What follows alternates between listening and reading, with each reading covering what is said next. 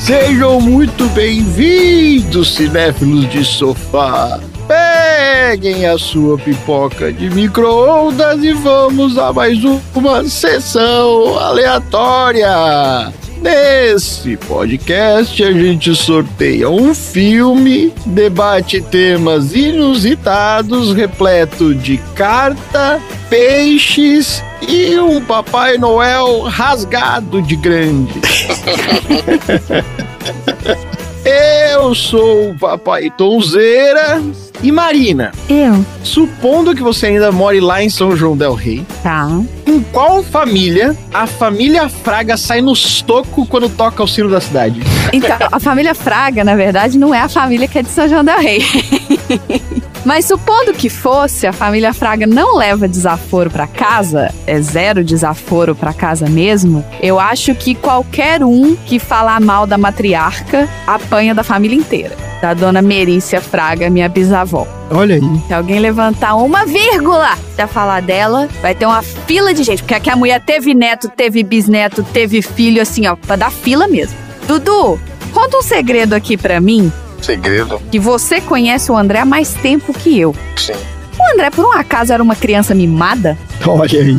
Acho que não, não. Apesar de ser filho único, não era mimado, não. Sei. Verdade sendo dita.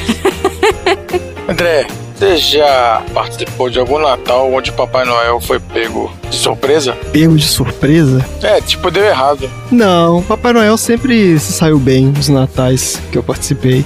Ah, tudo bem. É, dava tudo certo. O bom velhinho tava sempre lá. Eu já tive um Natal que deu errado. Fala então, seu. A gente saiu pra ir almoçar no almoço de Natal na casa da minha avó. Quando a gente voltou, tinham roubado nosso apartamento e roubado todos os presentes debaixo da árvore. Caraca. Isso, porra. Mentira. Que isso, hein? Acabou o Natal mesmo, hein? É, Isso realmente é um o Natal que deu errado. Porra. invadiram o nosso apartamento pela janela. Roubaram inclusive o meu Papai Noel de Natal, de pilha que fazia barulho. E roubaram todas as roupas do meu pai. Foi uma maluquice. Roubaram, obviamente, todos os eletrônicos da casa, É. os presentes embrulhados Claro. e as roupas do meu pai. Ou seja, o ladrão era do tamanho do meu pai. Ô, Tom, quando foi que você descobriu que o Papai Noel não existe? Caraca, quando foi que eu descobri que o Papai Noel não existe? Se é que você descobriu, né? Mas é que você ainda acha. É, vai que é uma surpresa, né? Vai que é uma revelação aí. Agora, parabéns. Espero que não seja um spoiler. Não foi aqui, né? Acho que foi no podcast de garagem que eu contei a história de que a minha mãe armava uma engenharia pra poder comprar o presente. Foi, foi no PDG. Eu acho que foi mais ou menos essa época, assim. Meio que meu irmão falou, é, não tem mesmo essa porra. Ah, ok. Essa porra. Algo mais ou menos assim. Não tem mesmo essa porra. Acho que eu tinha uns 5 anos, 6 anos, alguma coisa assim. Uma boa idade pra aprender. Nossa, não, mas é muito novo. Nada. Não, é isso mesmo. Seis, sete anos, né, não é não? Não. Claro que é, Dudu. Caraca, com quantos anos você descobriu, Dudu? Na nossa época foi com 9, 10 anos. Não, tá maluco. Imagina. Claro que é, gente. Então o Dudu demorou um pouco mais. então é isso. Vamos mandar uma carta para a fabricante de pipoca pra ver se ela resolve mandar pelo correio mais pipoca.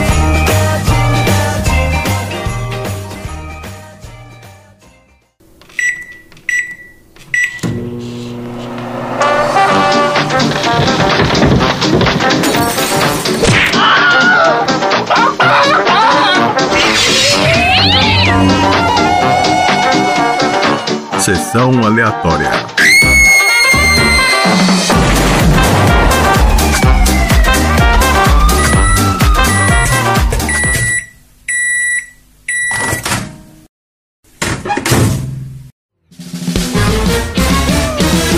Muito bem, começando mais um episódio do Sessão Aleatória, o podcast mais natalino da Baixa Podosfera. Esse é o podcast preferido dos fabricantes de brinquedo bodybuilders que vivem em locais inóspitos do planeta. Porque aqui no Sessão Aleatória a gente já teve um episódio totalmente dedicado aos esportes. No episódio 29, a gente falou do filme Raça e a gente analisou a rotina de treinamento do Batman com a ajuda do nosso querido Léo Rodrigues, que é bem útil aí pra galera da Maromba. E já demos várias dicas de como sobreviver a lugares inóspitos, como por exemplo no nosso episódio 46 do Invasão Zumbi, onde a gente fala sobre como sobreviver em estações de trens lotadas, que são, né, os lugares mais inóspitos aí do planeta. Tá tudo aí nos episódios anteriores do Sessão Aleatória. E o nosso recadinho inicial aqui, pra colocar na mesa as regras do jogo do Sessão Aleatória, é o seguinte: a gente tem nosso primeiro bloco falando de um filme, né, o filme da semana. Basicamente a gente dá nossas opiniões, a gente fala sobre bastidores e produção do filme, e em seguida a gente conversa sobre assuntos aleatórios inspirados no filme. Essa é a parte saborosa do podcast. Então se você não viu o filme ou viu e não gostou, não tem problema, porque aqui o filme é só pra abrir o apetite e depois a gente vem com o prato principal, que são os assuntos aleatórios, certo? Certo. Certo. Então vamos lá, o filme de hoje é Klaus, uma fábula natalina que explora uma das lendas mais tradicionais da cultura ocidental sob uma ótica sensível e inovadora. Esse filme saiu da lista da Marina, então Marina, explica aí pro nosso ouvinte de onde vem Klaus no Sessão Aleatória. Se tudo deu certo e nenhum episódio foi eliminado, a gente não perdeu nenhuma gravação, o Randy entregou na ordem certa, este episódio vai cair exatamente na véspera do Natal, o lançamento dele. Olha aí, Então, como eu sabia que esse episódio número 51, se ainda for o 51, se não for, gente, ó, se esse for menos que o 51, tem coisa aí que não foi liberada. Eu queria colocar filmes de Natal pra que a gente mantenha essa energia lá em cima pra esse Natal aí que finalmente as pessoas estão podendo voltar a se reunir, obviamente, mantendo todos os parâmetros de segurança possíveis, protocolos, com o mínimo de pessoas possíveis, mas assim, menos pessoas não significa menos família, menos amor. isso aí. Contanto que todo mundo esteja vacinado aí com dose única, duas doses, três doses e etc. E se protegendo, lugares abertos, porque aí no Brasil não vai estar zero grau igual tá aqui, então você pode ficar a céu aberto. Aí eu queria que essa semana fosse good vibes, assim, natalina. Eita, que beleza. É, Pelo menos nesse, né? Pelo menos esse, exato. Pelo menos agora, né? Porque tá foda. Pelo menos nesse. Uma trégua. Nossa senhora. Inclusive, nós temos casa cheia hoje, né? Porque já faz um tempo também que não grava todo mundo junto. Pois é. Dá um relaxe. Parou agora esse negócio de não gravar, gente? Ah, não, mas semana que vem talvez o André não possa, né? É, pois é. Então aproveita. não dá pra criar expectativa. É. É sempre uma surpresa. É, o próximo é o ano novo, né? É isso, exatamente. Então hoje nós vamos aqui, casa cheia, todo mundo aí. E vamos aproveitar. Hoje vai ser episódio Bad Vibes de Natal. É isso aí. Vai mesmo. Colocar musiquinha natalina. Pô, bad vibes? É, não, Good Vibes. Eu falei Bad Vibes? Você falou bem de vibes. Falou bad vibes. E, Poxa, cara. É,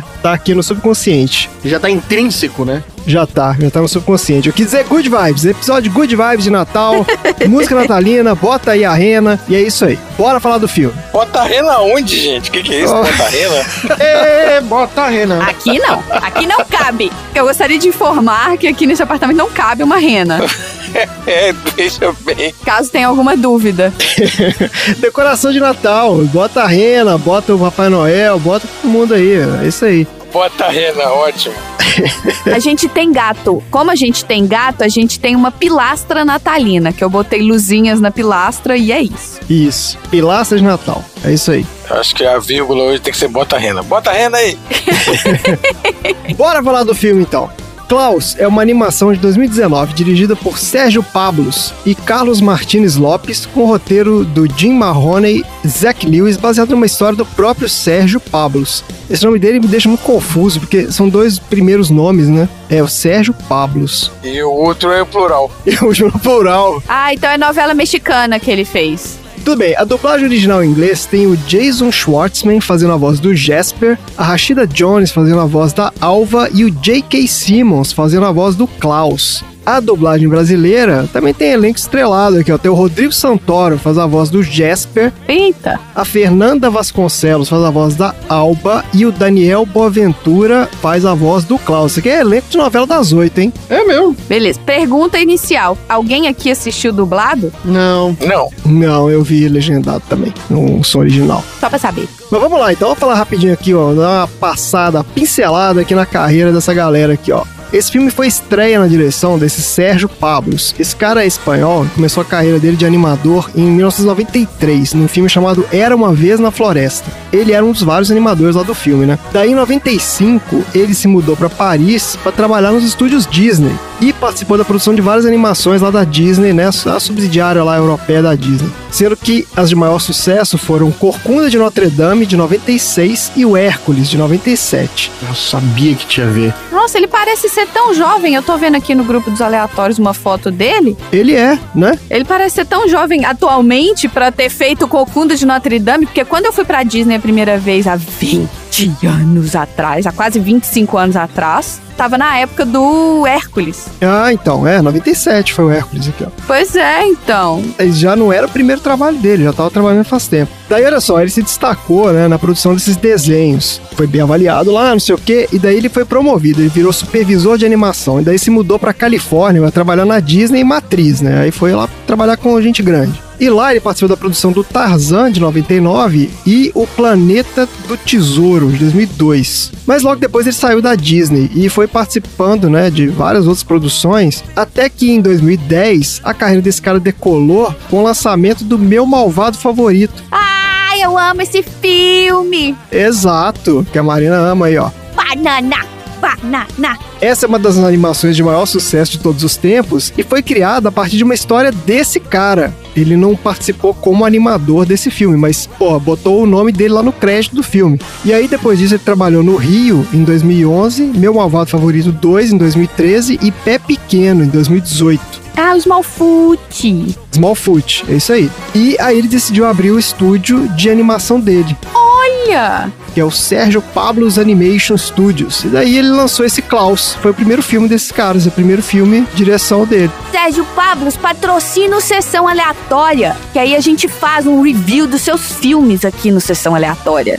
Sérgio Pablos Animation Aleatórios. Fazer uma série de filmes do Sérgio Pablos. É, então. Ó, então falando rapidinho aqui dos dubladores, uns destaques aqui desses caras. Ó, o Jason Schwartzman, esse cara era baterista e compositor de uma banda chamada Phantom Planet. Você conhece isso, Tom? Já ouviu falar nisso? Nossa, menor ideia. Também nunca ouvi falar nisso. Isso é em 98, só que daí ele largou a carreira né, da, da banda e foi fazer cinema. Estreou num filme do Wes Anderson chamado Três é Demais. Esse filme tem o Bill Murray. Daí ele foi fazendo várias outras participações nesses filmes do Wes Anderson. Os mais conhecidos são A Viagem a Darjeeling, em 2007, e O Fantástico Senhor Raposo, 2009, e O Grande Hotel Budapeste, 2014. Nossa, animal. É, esse é o filme mais famoso dele. Mas eu lembro desse cara, na verdade, do Scott Pilgrim, 2010.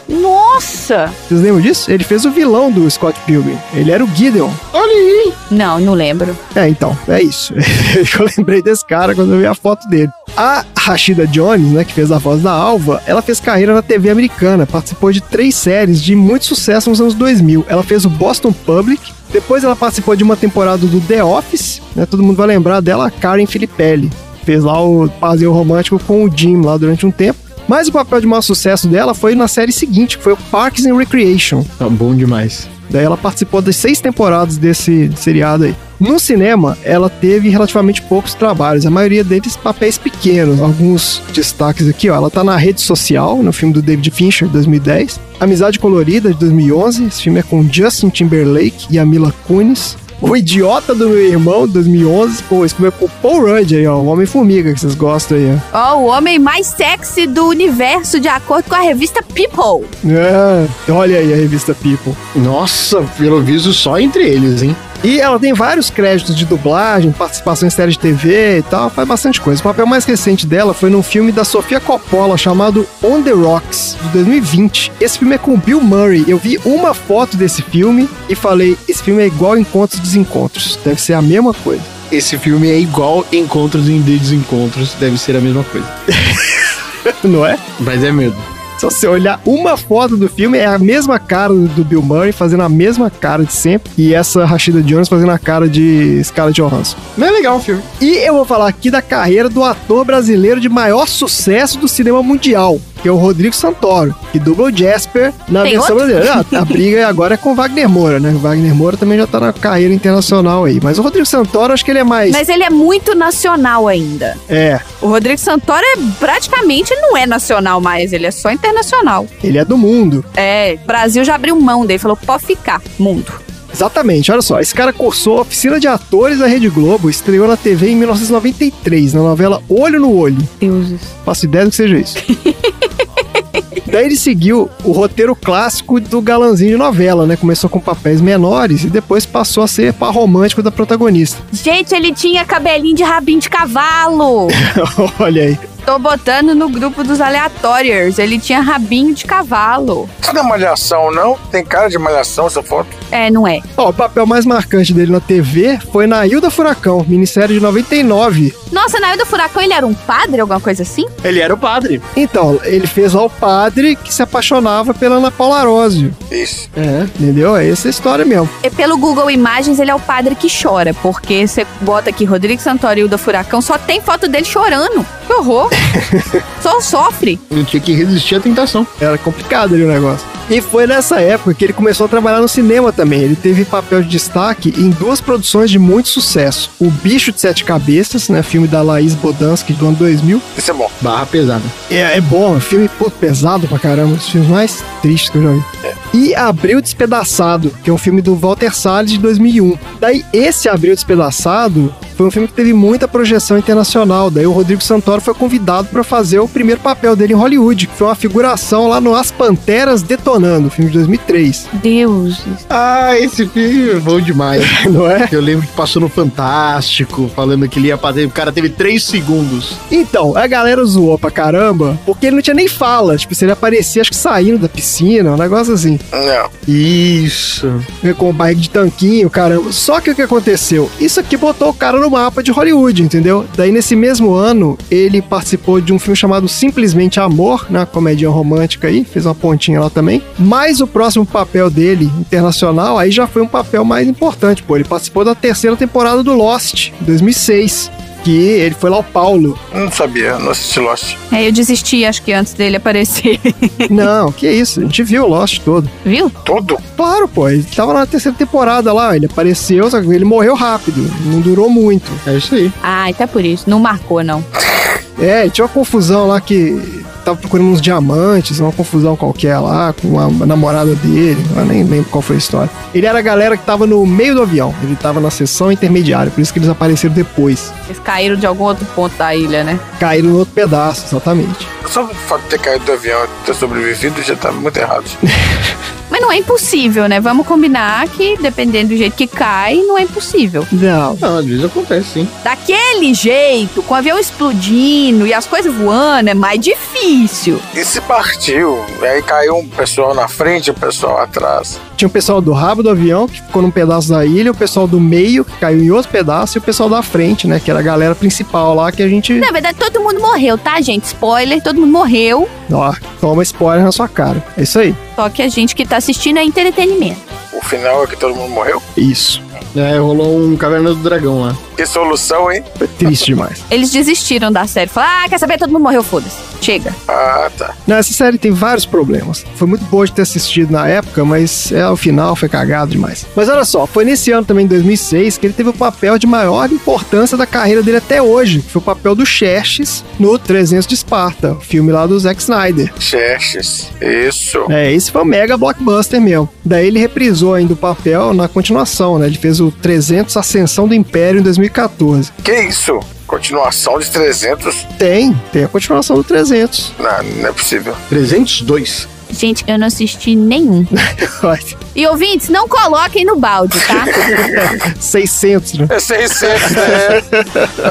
É, a minha contagem tá zero, porque eu não assisti nenhum. E depois disso ele continuou participando de várias produções nacionais e internacionais. Ele fez um monte de dublagem e tal. E o último papel de destaque dele, ó, foi no Westworld, série da HBO. É, então, é isso que eu ia falar. Eu lembro dele do Westworld, que na hora que eu vi, eu falei, gente, e ele foi, tipo, um mega papel na série. E isso, porque lá ele faz um dos papéis, pô, importantes da série, que ele é o par romântico de uma das protagonistas lá. Ele é o par romântico da Maeve. Ele é o vilãozaço, não é? É. Ele é um dos robôs, né? É muito legal o personagem dele. É bem legal. Mas tem outro também que foi super importante, que ele fez recentemente. Qual foi? Ele fez o louco no filme da Turma da Mônica. Ah, é verdade, fez também. Ah, olha aí. Olha, a gente não assistiu Turma da Mônica. É. O filme da Turma da Mônica é muito legal, velho. É ele? É ele. É ele. Sério? Ah, é uma prótese esse nariz. E a hora que ele aparece no filme, o cinema veio abaixo a hora que eu fui ver.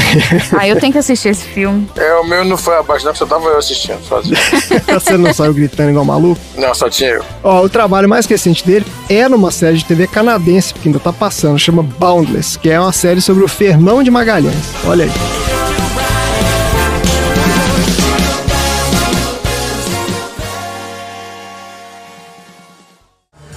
Aí, vocês querem um brinquedo novinho em folha?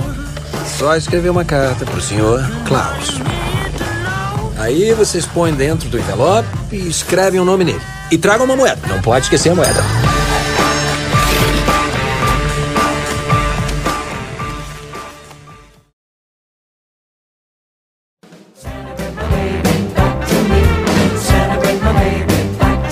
Então, bora lá pra sinopse do IMDB do filme, do Klaus. Um simples ato de bondade sempre provoca outro, mesmo em um lugar gelado e distante.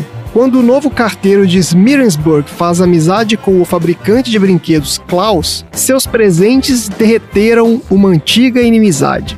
Ah, Olha, olha o MDB. tá longo. Que é isso, hein? Fala do filme todo. É, esse aqui o cara viu até o final, pelo menos. né? É, o cara deu a liçãozinha do final aí. E isso, é, o cara realmente viu o filme pela primeira vez. Era alguém querendo mostrar serviço, gente. É, esse era o cara novo. Tô impressionado. É um milagre de Natal. um milagre de Natal. É isso aí, olha só. É, e olha só, a minha sinopse aqui é um pouquinho maior. É o seguinte: o Jesper é um filhinho de papai mimado, herdeiro de uma família de carteiros reais. Eles são tipo a nobreza dos carteiros. Deuses. É igual você falar, eu sou da família dos produtores de quadro branco. Isso. Eu sou o príncipe do Brasil. Príncipe do. é isso. Nossa, Príncipe do Brasil, é isso aí. Essa porra. puta que Família pariu, real viu? brasileira. É a família real brasileira. É isso. Essa aqui é a família real dos carteiros. Ah, se fuder pra lá. Vossa Majestade. Puta, pode crer, né? É, você ser muito merda, né, velho? Nossa, se você falar que você é da família real brasileira, puta que pariu, mano. Que ridículo, né, velho? Pô, alguém precisa contar que seu vô veio fugido pra cá. Inacreditável, né, cara? Cara, eu tenho orgulho de falar isso. Não, não é acreditável, é. É, é surreal. O cara tinha que ter enfiar a cabeça num buraco e não sair nunca mais, né? Ó, e para que ele possa seguir a tradição da família, né, de carteiros reais, ele é enviado pelo seu pai para um rigoroso treinamento na academia de carteiros. Só que o Jesper quer nada com a dureza, né, e aí faz de tudo para falhar no treinamento. Daí, como última oportunidade para ele, o pai dele o envia para a remota cidadezinha de Smirenburg, não, é Smirensburg, onde ele precisa postar pelo menos 6 mil cartas durante o ano ou vai ser cortado da fortuna da família. Então, tipo, vai botar o moleque para trabalhar. Só que a cidadezinha é dominada por duas famílias rivais que vivem em pé de guerra e ninguém tem tempo de escrever carta nenhuma, entendeu? Eles estão quebrando pau o tempo inteiro. Daí ele vai tentando estimular o pessoal da cidade a mandar as cartas, né? Mas não tem muito sucesso, até que ele conhece um lenhador barra carpinteiro, barra designer de brinquedos, barra bodybuilder, chamado Klaus. e bola um esquema para incentivar as crianças a mandarem cartas, que é basicamente o esquema do McLanche Feliz, né? A criança manda uma carta pro Klaus e ganha o brinquedo no dia seguinte. Daí o esquema dá tão certo que a cidade, né, que era triste e violenta, começa a voltar à vida, com as crianças brincando e sorrindo. E isso acaba mudando a vida da Alva, que era a professora primária da cidadezinha, mas que só queria sair de lá, porque ela não tinha aluno. Só que como as crianças querem aprender a escrever para mandar as cartinhas pro Klaus, ela passa então a ter um novo propósito e reativa a escolinha da cidade. O próprio Klaus, que entrou no esquema meio sem querer, começa também a recuperar a alegria de viver e supera uma tragédia de seu passado. E o Jesper chega bem perto de conseguir suas 6 mil cartas para voltar pro conforto e luxo proporcionados pela fortuna da família. Mas quem não fica nem um pouco feliz são os velhos ranzinzas que lideram as famílias rivais e começam a sabotar a entrega dos presentes. Cabe então a Jesper, Klaus e Alva enfrentarem essa galera e mostrar que atos de altruísmo sempre geram coisas positivas. E é isso o filme. Diferente, gostei. Gostou? Fala aí então, Lu. O que que você achou desse filme? Nunca tinha visto, não. Tinha abordagem diferente, né? Do Natal, tipo uma fábulazinha mesmo. Gostei, é divertido, tem um humor diferenciado. Não é filme, sim. Muito infantilizado, né? De Natal, aquelas coisas pedantes. Eu acho que depende de quem assiste, pega uma visão diferente, né? É, então, exato. A criança, tudo bem, a criança vai na onda do filme. É. Beleza. É, Mas ele tem uma abordagem pra adulto e tal, assim, que você consegue, pelo menos os diálogos são legais, as piadas são boas. Né, E os personagens têm os arcos interessantes, né? É, Cada exato, um é. ali tem a sua historinha. É e tal. diferenciado. É, Eu gostei muito do estilo da animação. Nossa, como eu gostei. a animação desse filme é demais, cara. A animação é incrível. É, É lindo. O design dos personagens é muito legal. Nossa, a animação é incrível, incrível, incrível. Eu adoro quando eles fazem essa mistura de manipulação 2D com 3D ao mesmo tempo, e ainda mais o estilo de animação que subverte bastante, né? O tamanho corporal das coisas e tal, a proporção. Eu achei incrível, achei incrível, incrível. Não, e a fluidez da animação, cara, é demais. Exato. é, é verdade. Lindo o jeito que os caras fizeram. A maneira como eles fazem as tretas lá homéricas, nossa, achei muito incrível. É. E você, Marina? Quantas vezes você já viu esse filme, Marina? Trocentas. É mesmo? Sério mesmo? Trezentas. Todas as os 300 que eu não vi, 300. eu assisti esse filme. Eu acho esse filme a coisa mais linda, assim, de todo o universo. Principalmente as cenas com a Margu. Margu, Margu, eu não lembro como é que falava, né? Ah, A, a menininha A menininha da Finlândia. finlandesa. É, da tribo lá dos... Se fala, tipo, o esquimó? Mas não chega a ser esquimó, não. É. Não, acho que não se fala esquimó, não. Tem um outro nome. É, esquimó é um termo pejorativo, né? Eu tava vendo isso outro dia. Desculpa, gente, eu não quero ofender, eu só sou ignorante mesmo. Não, mas eles, no filme, eles falam que ela é finlandesa. É finlandesa, é. É, então. E aí ela não fala a linguagem, mas ela se comunica e ela, sabe? É tipo um Groot no filme.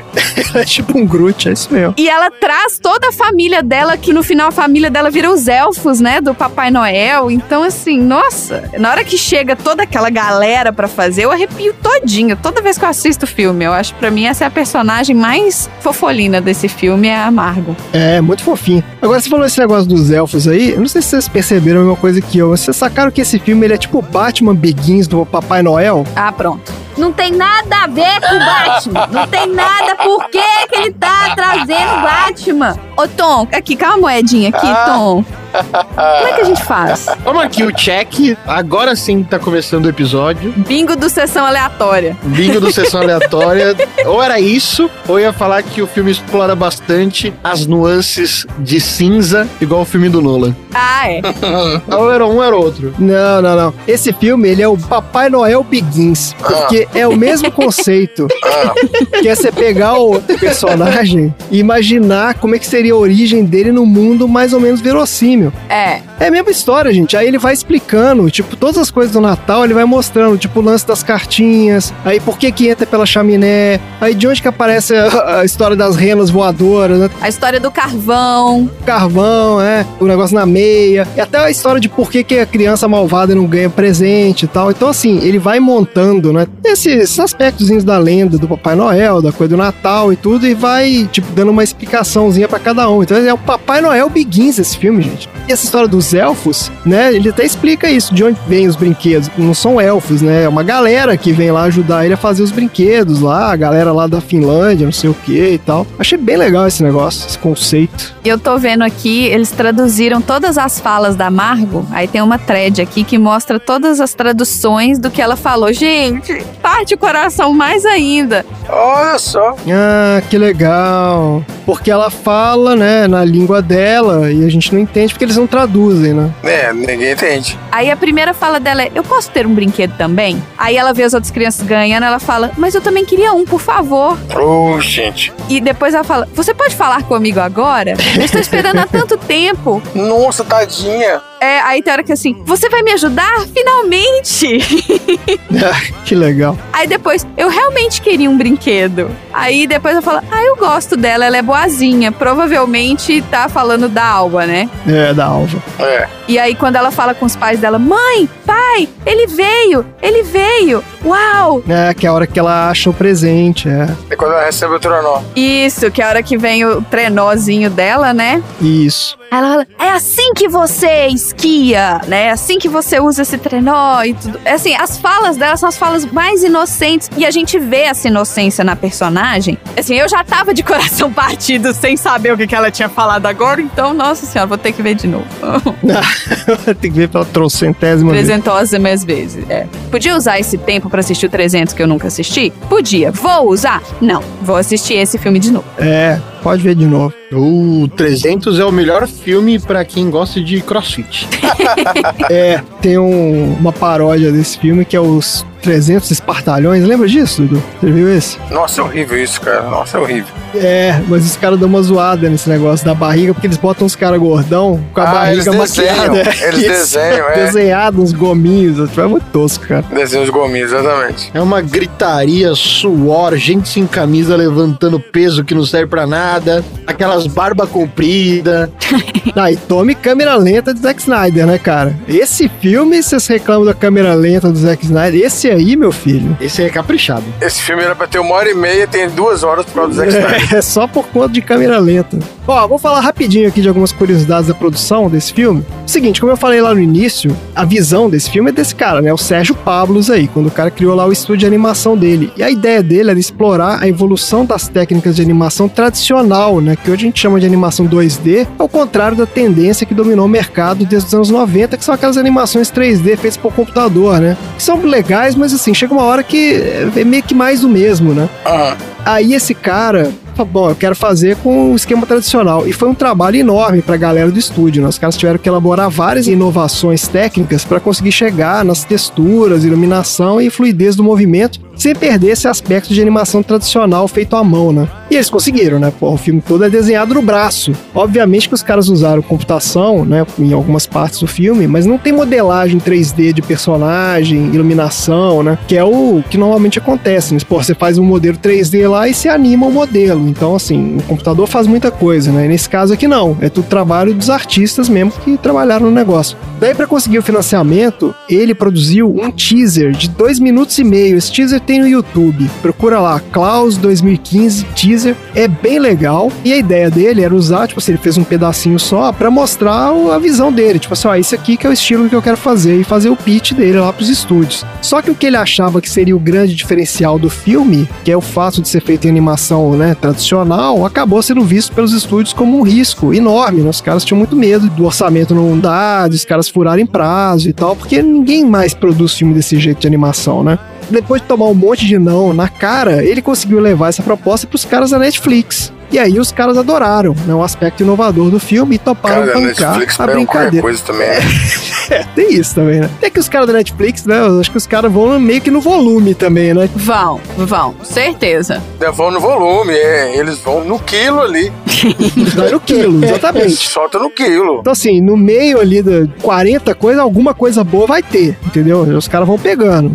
Vai fazendo aí. Exatamente. É, não vai dar certo. O cara pega qualquer coisa. Só que o pessoal da Netflix ficou tão satisfeito com o resultado que eles fizeram um lançamento no cinema, pra esse filme poder concorrer ao Oscar. Ah, é? Olha aí. Porque o Oscar tem essa regra, né? Que pra concorrer, você tem que passar no cinema, pelo menos um certo período. Ele tem que passar no cinema. Mas o Roma passou no cinema? Passou, passou também. Ah, eu não sabia. Eles fazem. É, é um negócio meio mandrake, na real, porque assim. É, passou. Isso, passou. Tipo Assim, passou. Eles devem ter botado, tipo, três sessões só pra falar que teve. Isso, eles têm um O mínimo. cara tem que comprovar que passou. Só isso, é. Exatamente. Ele tem que ficar, sei lá, duas semanas em cartaz e em não sei quantas salas, entendeu? Não precisa nem ter público. É. É. É, não não interessa se alguém foi ver ou não. Não, tem que passar. É, o- o Roma foi isso mesmo. O Roma precisou fazer isso pra poder concorrer ao Oscar, senão ele não fazia parte. Exatamente. Então ele já tem esse esquema, tipo Mas assim. tá tudo bem também, porque o filme era lindo. É, nossa. O filme é lindo. É melhor mesmo do que ficar vendo em casa. Sim, Sim, claro. claro. claro, Mas eles, eles já fazem isso. Então, assim, se eles querem que. Se eles veem que o filme tem potencial pro Oscar, né, eles botam uma meia dúzia de salas lá e tal. E aconteceu isso com esse filme. Ele acabou concorrendo ao Oscar mesmo. Foi indicado ao Oscar de melhor animação, mas que acabou levando ganhou. nesse ano foi o Toy Story né. 4. Eu não assisti. Ai, é, tá. Nossa, o que é uma bosta. Eu acho errado isso. É, eu não vi. Mas olha que curioso, porque esse filme ganhou vários prêmios nas premiações especializadas em animação, inclusive batendo Toy Story 4 no mais importante de todos, que é o N Awards. Claro, é só o Oscar mesmo que fica babando o ovo dos caras. velho. É, é um prêmio pra indústria, né? Não- os caras não estão muito interessados ali na É a panela. qualidade artística. É, e tal. Aí quando fala pros animadores mesmo, né? Pô, a galera adorou esse filme. E o filme foi um enorme sucesso de crítica também, que elogiou não somente a qualidade técnica do filme, né? o- Tudo que a gente já comentou, como a história também, sensível e bem-humorada. Daí, como esse filme foi lançado principalmente no streaming, a gente não tem dados de bilheteria, mas segundo a Netflix, aí se acredita ou não, o filme teve mais de 40 milhões de plays no primeiro mês de lançamento, que foi em novembro de 2019. Nossa, mano. Para. Que foi véspera de A Natal. véspera de Natal. Ah, sempre, até claro que tem. Aí eles botam lá, tipo assim, olha, este filme é o mais assistido em todo o mundo, você devia assistir Sim. também. Aí você vai lá e aperta o play, que foi Exato. o que aconteceu comigo da primeira vez que eu vi. Vai meio que no automático ali. Clica lá. É. Realmente confesso que eu não vejo esses filmes de Natal. Dudu, então eu também não. De todos os filmes que eu sugeri de Natal, esse era o único que era de Natal, Natal mesmo, que o- os outros se passam no Natal. Mas esse era de Natal, da, tipo, da história do Natal, Papai Noel. É, isso é uma fábula de Natal. Aham. Porque quando eu assisti, eu achei esse filme tão maravilhoso. Não, pois é, foi uma surpresa mesmo por assistir, eu não iria atrás, entendeu? Pois é. É isso, gente. Beleza, então. Bora pro troféu aleatório? Bora! Bora!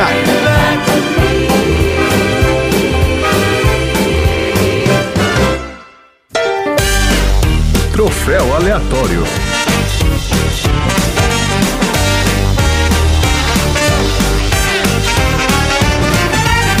Marina, define aí pro nosso ouvinte o que é o troféu aleatório. Troféu aleatório é quando você é bonzinho o ano inteiro. E aí, quando chega o Natal, você acorda e tem um presente pra você, embrulhado, que você não esperava, mas que vem do seu merecimento por ter sido uma pessoa boazinha o ano todo. Ah, que beleza. Mas se era Natal, você esperava, né? Porque a gente meio que espera que vai ganhar um presente no Natal, não? Eu não espero, não, porque eu não costumo ser boazinha ultimamente, entendeu? Aí ah, entendi. É, Pode ser que, tipo, aí a gente vê se tá funcionando ou não o radar do Papai Noel, entendeu? Não, mas geralmente os meninos também, eles esperam porque eles fazem a cartinha também e pedem, né? É, tem o lance da cartinha, você pede. Só não pode pedir uma nave espacial pra ir viajar. Eles esperam, mas assim, não é garantido. Eles têm que ser bonzinhos e torcer porque o Papai Noel esteja vendo, entendeu? Ah, sempre ganha, sempre ganha. Isso era uma coisa que me decepcionava muito, porque eu fazia as cartinhas e eu dificilmente ganhava o que tava na carta. Eu ganhava alguma coisa similar, uma versão né, mais barata, mas não ganhava o que eu pedia, não. É, então. Eu passava longe. Eu mirava em um, ganhava uma parada completamente diferente. É, rolava isso. Por isso, eu nunca escrevi cartinha, nunca me pediram pra escrever cartinha. Então eu acho que é isso. Tipo assim, eu não vou me iludir a menina fazendo ela escrever, porque não vai ganhar o que tá na carta. É, né? Não vai ganhar o que tá na carta. Faz outra coisa, entendeu? E tem os presentes que são da época, né? Os presentes que são do. que estão na moda, Na que aí moda. é uma luta pra conseguir. É. pô, imagina, eles são caros, né? O cara bota o preço lá em cima, né? É uma guerra. Gente, o PlayStation 5 foi lançado dois anos atrás. Até hoje você não acha aqui pra comprar. Dois anos atrás, que isso já? É. Você tá doido. Dois anos atrás, não. Foi lançado em 2019, gente. Foi no ano passado, não? Não. Não, não, 2020, Mari. Foi lançado na pandemia, tá escrito aqui, ó. 2020. Mesmo assim, tem um ano que o negócio foi lançado. Ele entrou pra pré-venda provavelmente cinco meses antes. É por isso que a gente acha que tem mais. Que a pré-venda abre meses antes do negócio. E continua não tá disponível. Ah, pode ser, então é. Mas é por causa da crise dos chips também, né? Não, mas aqui no Brasil a gente acha. A diferença é que aí é caro pra cacete, entendeu? Brasil, né? Porra, você imagina. Preço de um Playstation, eu não consigo nem imaginar quanto é. Aqui você também acha. Se você quiser ir no eBay e pagar 2 mil dólares pros caras que estão vendendo no eBay, você consegue. É, acha sobretaxado. Os caras compram e depois revendem por um preço muito mais alto que o preço normal. É um absurdo. Nem sei quanto é que tá aqui. Meu irmão uma vez pediu um golfinho de pelúcia. Ah, Aí foi uma saga pra encontrar um tal do golfinho de pelúcia, que tava na moda. puta, um golfinho de pelo muito específico, hein? É, porque foi na transição das pelúcias, que era tudo cachorrinho e ursinho, aí apareceu um tal de golfinho de pelúcia. Meu irmão colecionava pelúcia também. Crianças, aqui, ó, aprende com a tia Marina aqui, ó. Uma coisa que vocês vão pedir, que é infalível, que ninguém pode falar que não tem, pede Pix. E aí, quando você receber todos os Pix, você compra o que você quiser. Isso, a criança abre uma conta no banco pra ganhar um Pix. A criança agora tá pedindo pix, que beleza. hein? Eu fiquei sabendo hoje que os chás de bebês que estão acontecendo não é mais pra você levar fralda. Você manda um Pix. Ah, não, mas aí a galera também. É, não, aí. Ah, gente, que isso? Não, tem que- ah, para. Uai, tô te falando. Não, tá errado isso. Não, não, não. Ah, vamos começar bad vibes, não. Vambora, vamos falar de troféu. É, fica olhando essas fanfic aí. É, bad vibe, gente. Imagina, você não tem que ficar saindo pra comprar fralda e aí não fica recebendo anúncio de fralda um ano no seu e-mail. É excelente. Não é excelente. vamos lá então, troféu aleatório. Dudu, começa aí. Qual é o seu troféu aleatório para o Klaus? O meu troféu Grecin 2000 vai pra sobrancelha do Klaus, que não engana ninguém. ó. Aquilo ali, o cara tava pintando a sobrancelha ou a barba. Que isso, cara? Porque a sobrancelha é preta? Eu não reparei, não. Preta, preta de, de grossa. Mas a sobrancelha é o último negócio que fica branco. Ah, É porque ele só não era velho o não, não, suficiente.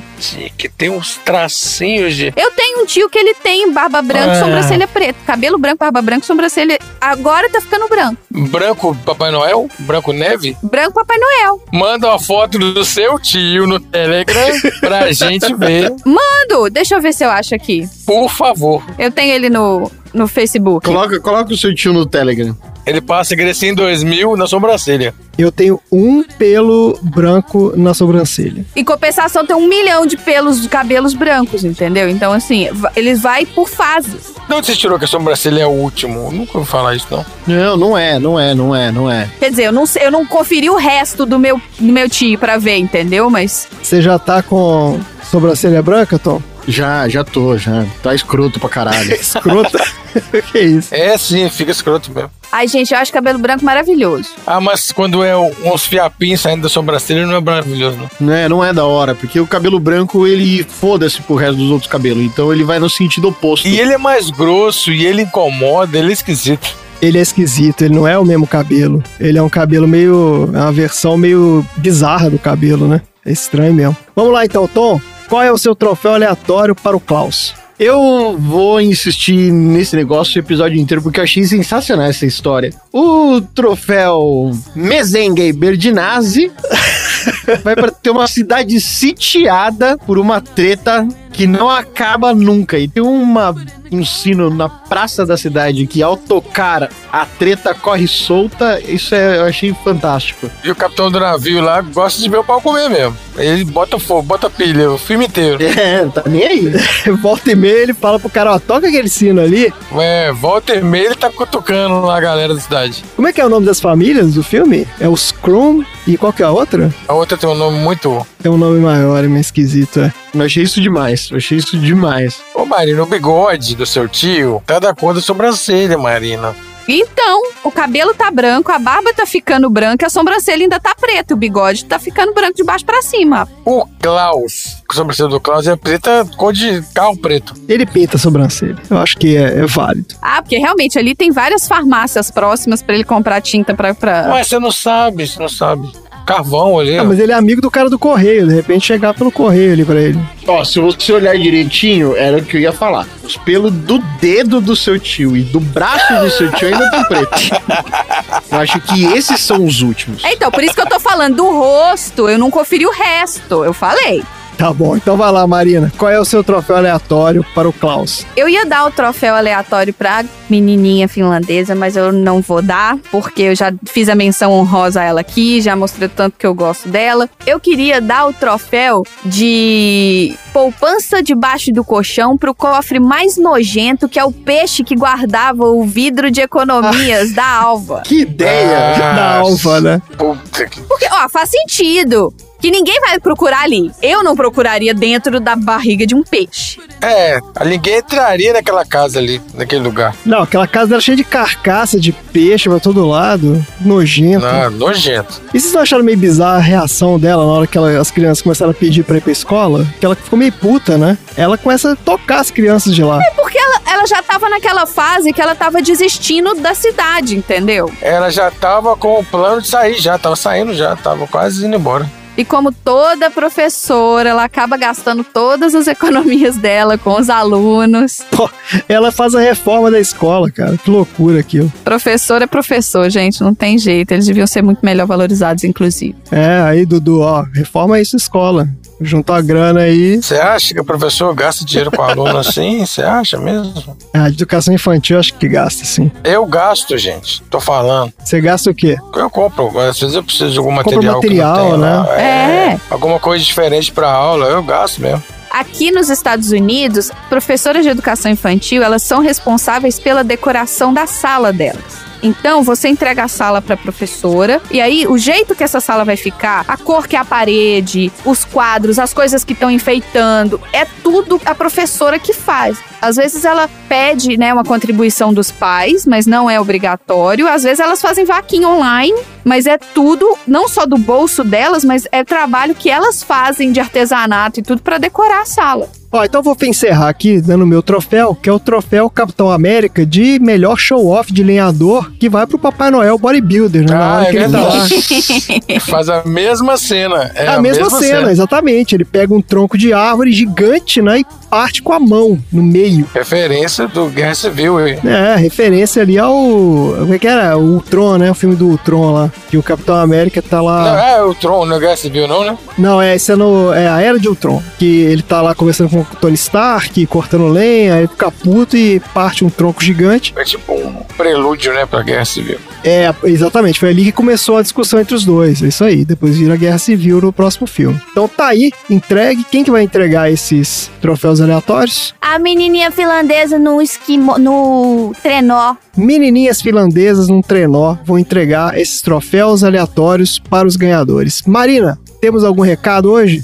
Recado natalino? Temos um recado hoje. Primeiramente, a todos os nossos ouvintes e aos nossos aleatórios, o Sessão Aleatória deseja um Feliz Natal. Feliz Natal! Feliz Ah, Natal! Aê. Que ele seja muito maravilhoso. A gente sabe que esse ano foi complicado. Não tem quem não fale que esse ano não foi difícil por algum motivo, complicado por algum motivo. Então a gente espera que nesse ano a gente tenha contribuído um pouquinho pra trazer um pouco de leveza. E no ano que vem, o Sessão Aleatória vai continuar assim. A gente não vai parar, tá, gente? Vocês estão aí curtindo o seu Natal, mas o Randy tá trabalhando pra entregar todos os episódios e não vai ter pausa no Sessão Aleatória. A gente Eita! vai continuar. Mãe, mas ter férias não? É isso mesmo? Não tem férias. Toda quinta-feira vai ter Sessão Aleatória no ar. Por isso que a gente grava Não Importa Quem Tá Aqui. Eu vou ter que rever o meu contrato. O contrato do Sessão Aleatória não prevê férias. Olha só, tava combinado só antes?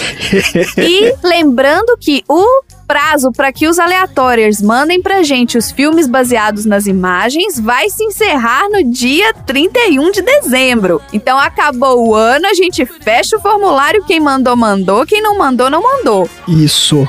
Se você é um aleatório e não recebeu, contata a gente. Manda o e-mail, o e-mail tá aqui no post do episódio, manda pra gente nas mídias sociais, todo mundo tem a gente pelo menos no Instagram, no Twitter, manda Peraí, pra gente você que a tá- gente manda o link.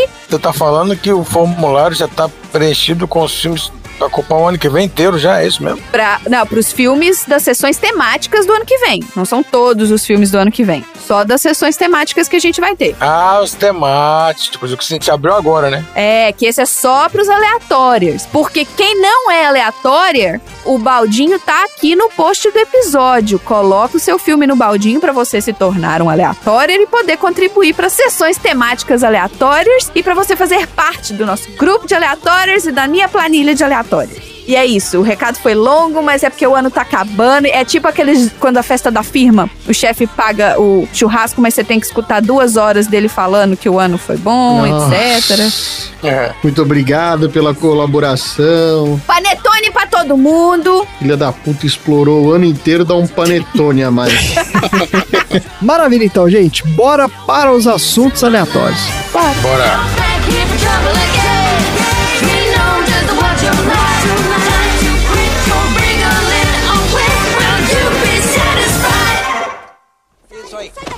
Carta, obrigado.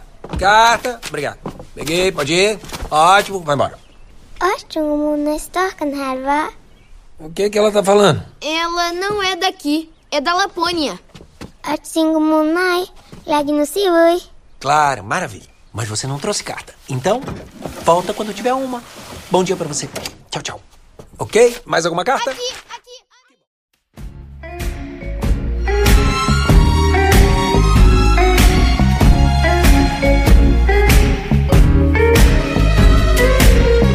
Maravilha, gente. Bora então para os assuntos aleatórios, o prato principal do podcast. O prato de hoje só pode ser peru de Natal, né? O que mais que tem na ceia de Natal? Nossa, credo. Ah, não. gente. O que, que pode ter no, no Natal? Arroz com uva passa. Arroz com uva passa, o que mais? Panetone balduco. A gente precisa colocar alguma coisa. Tem exploração animal, porque a gente é amigo dos vegans também. Farofa com uva passa. Pudim com uva passa. Feijão com uva passa. Panetone com uva passa. Batata palha. Tem muita batata palha no Natal, né? Tem? Eles colocam um batata palha com uva passa também.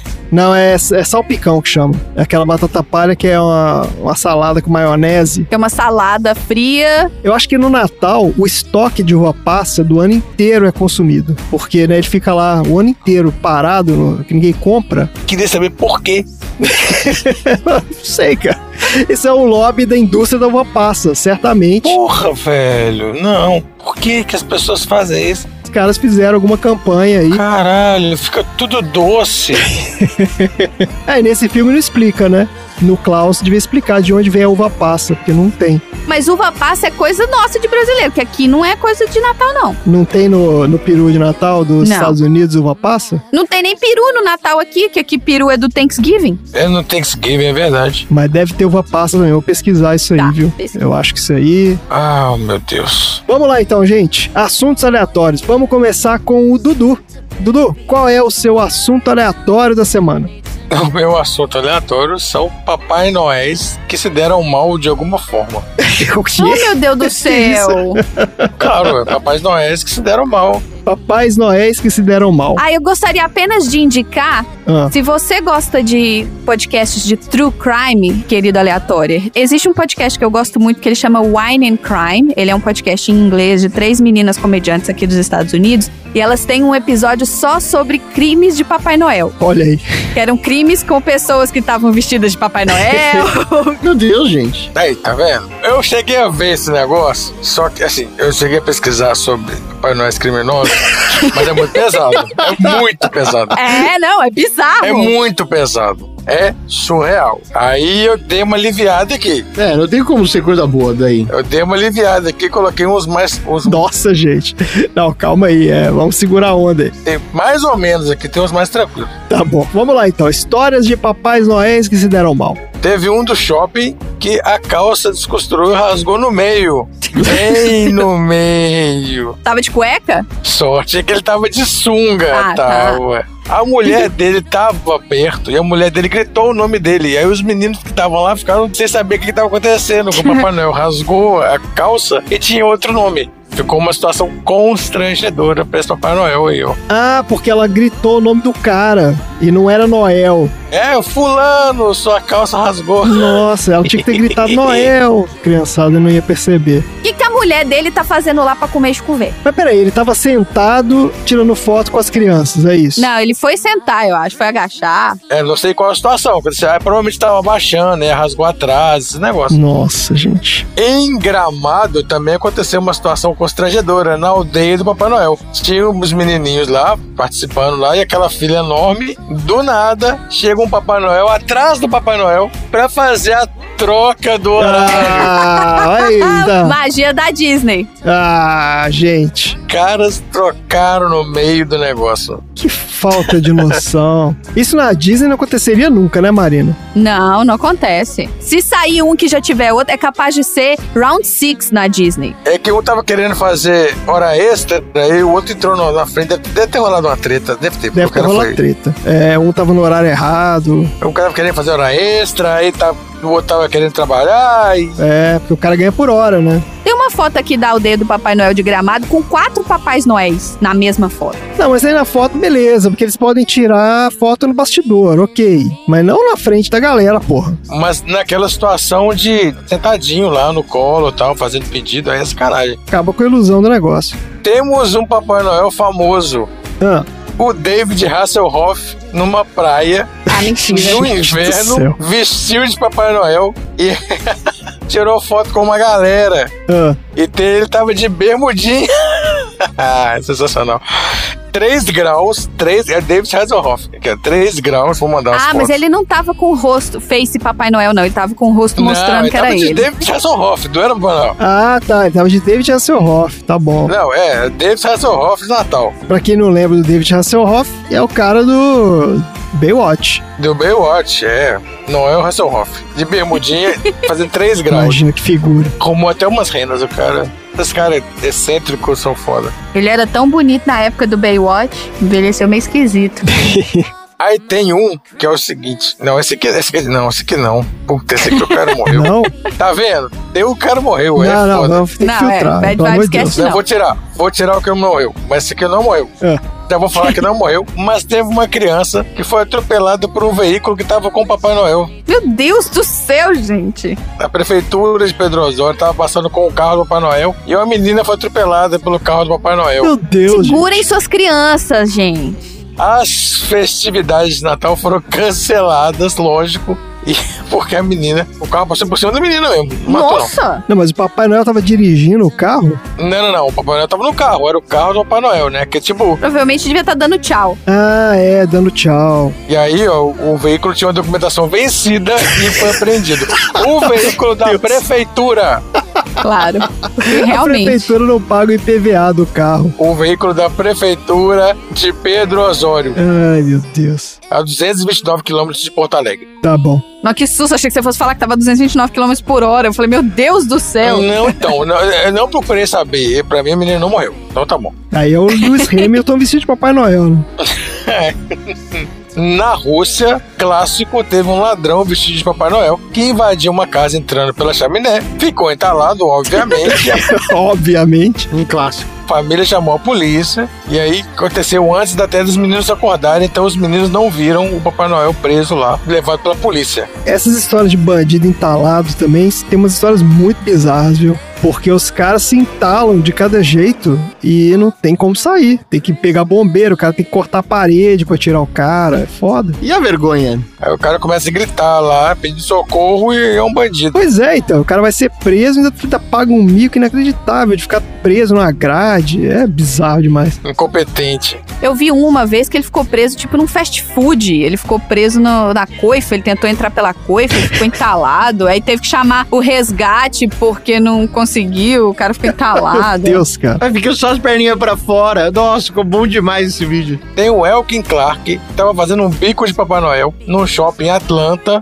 E aí ele mandou uma mulher de 74 anos pro hospital depois de espancar ela com um pedaço de madeira. Meu, Meu Deus, gente. Ele falou que ela roubou 145 dólares em chocolates dele, que ele ganhou naquele dia. Aí ele bateu na mulher com um Cento- pedaço de madeira. Quantos dólares de chocolate? 145 dólares em chocolate. Não é nem dinheiro, não. Porra. Não, isso é uma caixa de chocolates caríssima, provavelmente. É, ele ganhou um monte de linte e a mulher foi lá e pegou. Mas Tá. Não, nada justifica você bater numa senhora porque Não, é claro que não, pô. ela roubou o chocolate. Às vezes ela gosta muito de chocolate. Só tô tentando entender aqui de onde saiu esse número. Eu tô vendo aqui, ó, pra ver se eu acho uma caixa de chocolate que valha 147 Ah, dólares. deve ter, sempre tem. Você pegar nessas lojas, é Godiva, esses negócios aí que tem no Free Shopping. Pode pegar, é do Free Shopping tem com certeza. Achei uma de 174 aqui, vou botar no grupo dos aleatórios. Tá aí, ó, pronto. A Thaís.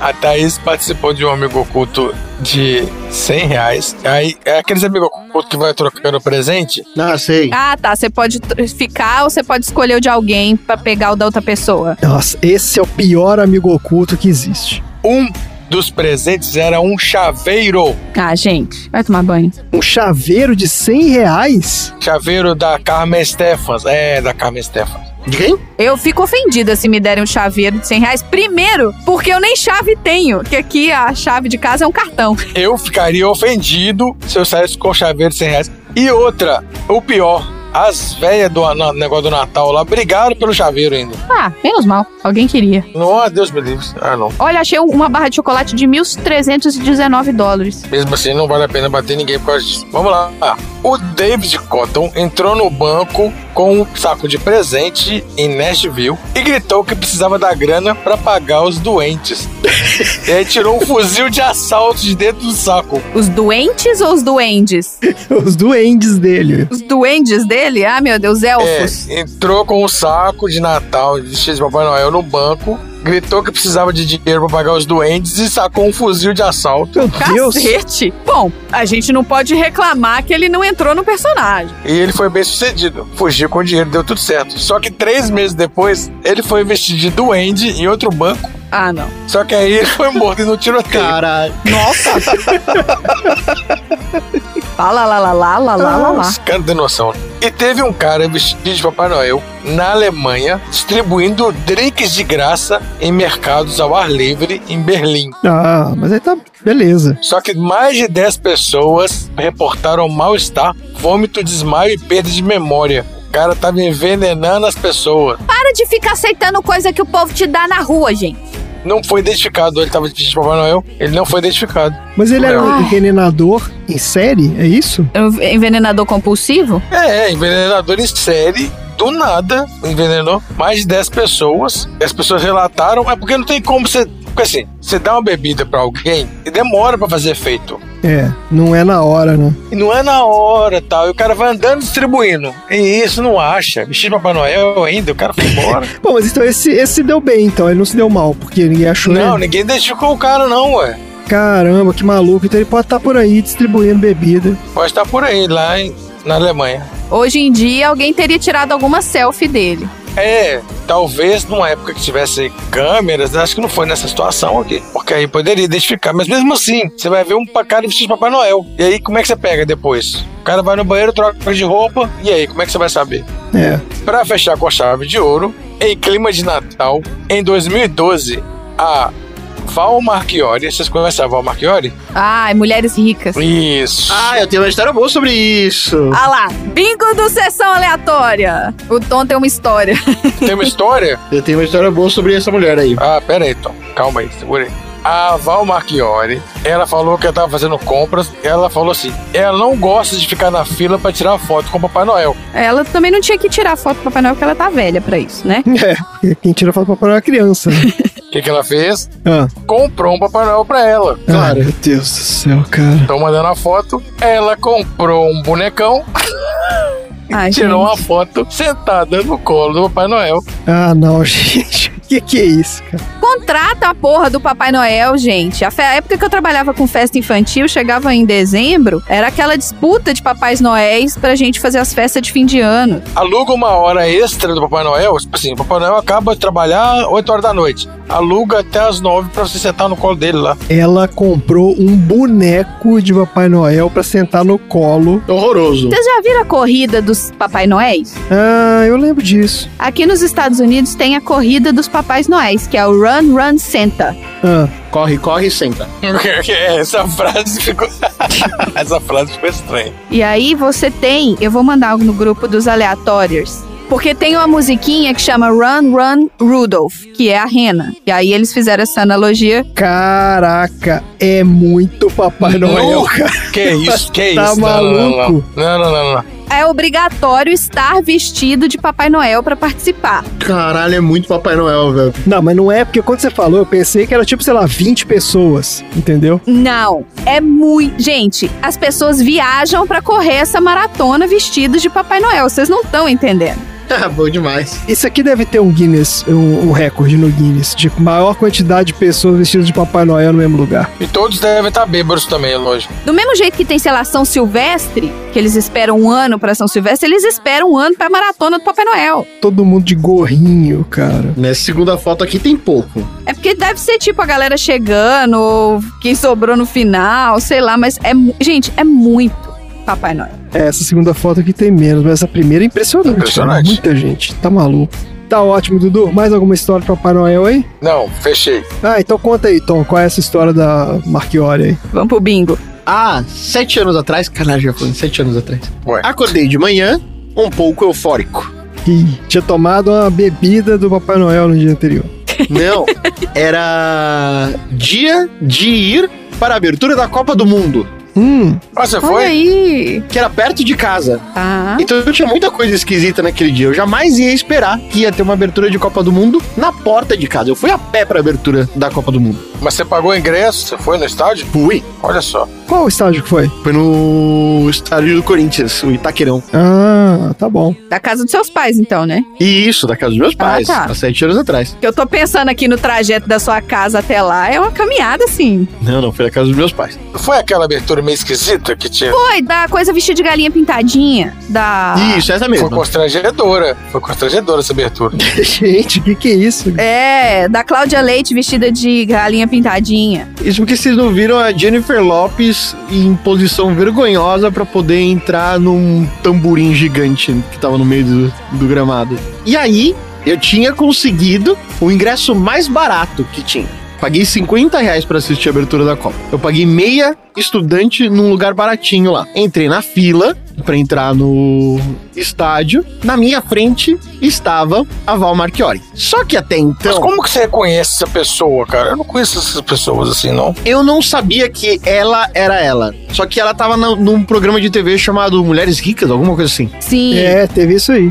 Então ela, tipo, tava no auge do que, sei lá, deve ser a fama dela por, sei lá, fazer o quê. Subcelebridade. É, No auge da subcelebridância. É, exatamente. Sub, sub celebridade, isso aí. E aí, ela tava na minha frente, tava ela com uma assessora. E ela olhava pra mim com uma cara de tipo, você não tá me reconhecendo?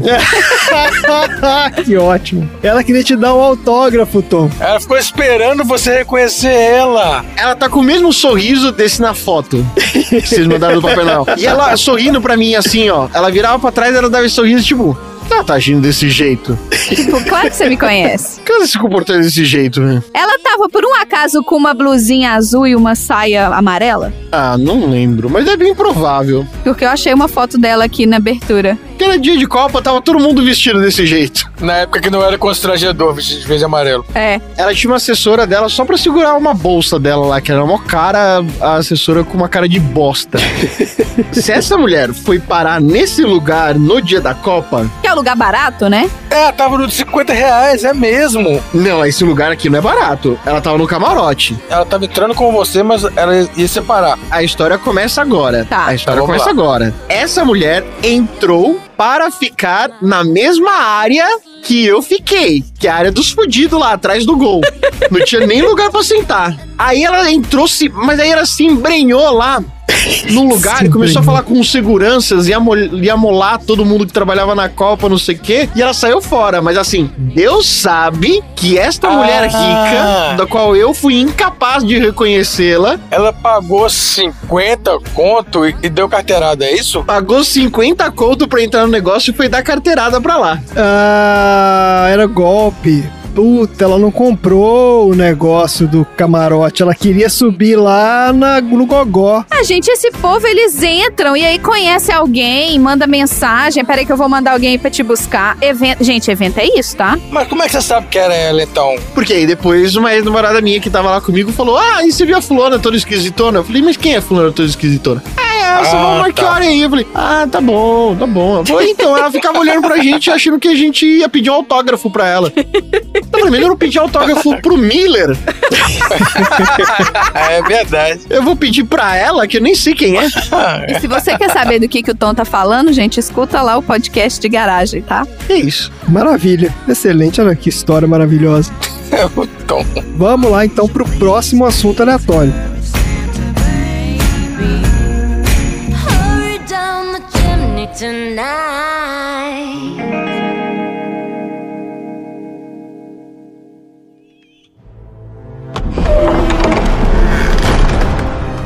Você sabe o que é isso, rapazinho?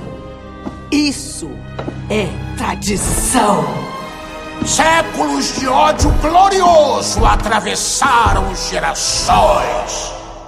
Essa foi a briga de 100 dias de 45, Que ganhamos com certeza. o jogo marítimo da galinha. O Bunda Lelê de 86. Se tem uma coisa que é certa, Desde que nós nos damos por gente, é que os Crumbs detestam os Ellen Bows. e os Helen Bowls não suportam os Crumbs.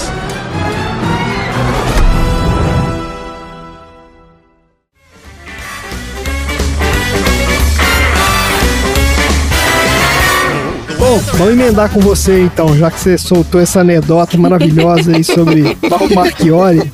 Vamos lá, qual é o assunto aleatório da semana? Aí na terra de vocês, nos Estados Unidos, tem um ditado de quando as coisas não se misturam. É um ditado chamado Like Hatfields and McCoys. Hatfields and McCoy, é? eu achava que era água e, água e azeite, não é? Água e óleo. Isso, essa é uma versão brasileira. Ah, então a versão americana é Hatfields. Like Hatfield and McCoys. Ah, E assim que começou o filme, que teve a treta generalizada e explicaram do que se tratava a treta, eu logo me lembrei desta história, que é a história das duas famílias, tal qual Berdinazzi e os Mezenga, assim como os pais de Romeu e Julieta, que é a treta familiar entre os Hatfields e os McCoys, que foi inclusive tema até de episódio do Pernalonga. Nossa! Olha, Por isso, este meu novo bloco, chamado Tretas Homéricas, vai falar justamente sobre a treta da família Hatfield e dos McCoys. Randy, solta a vinheta.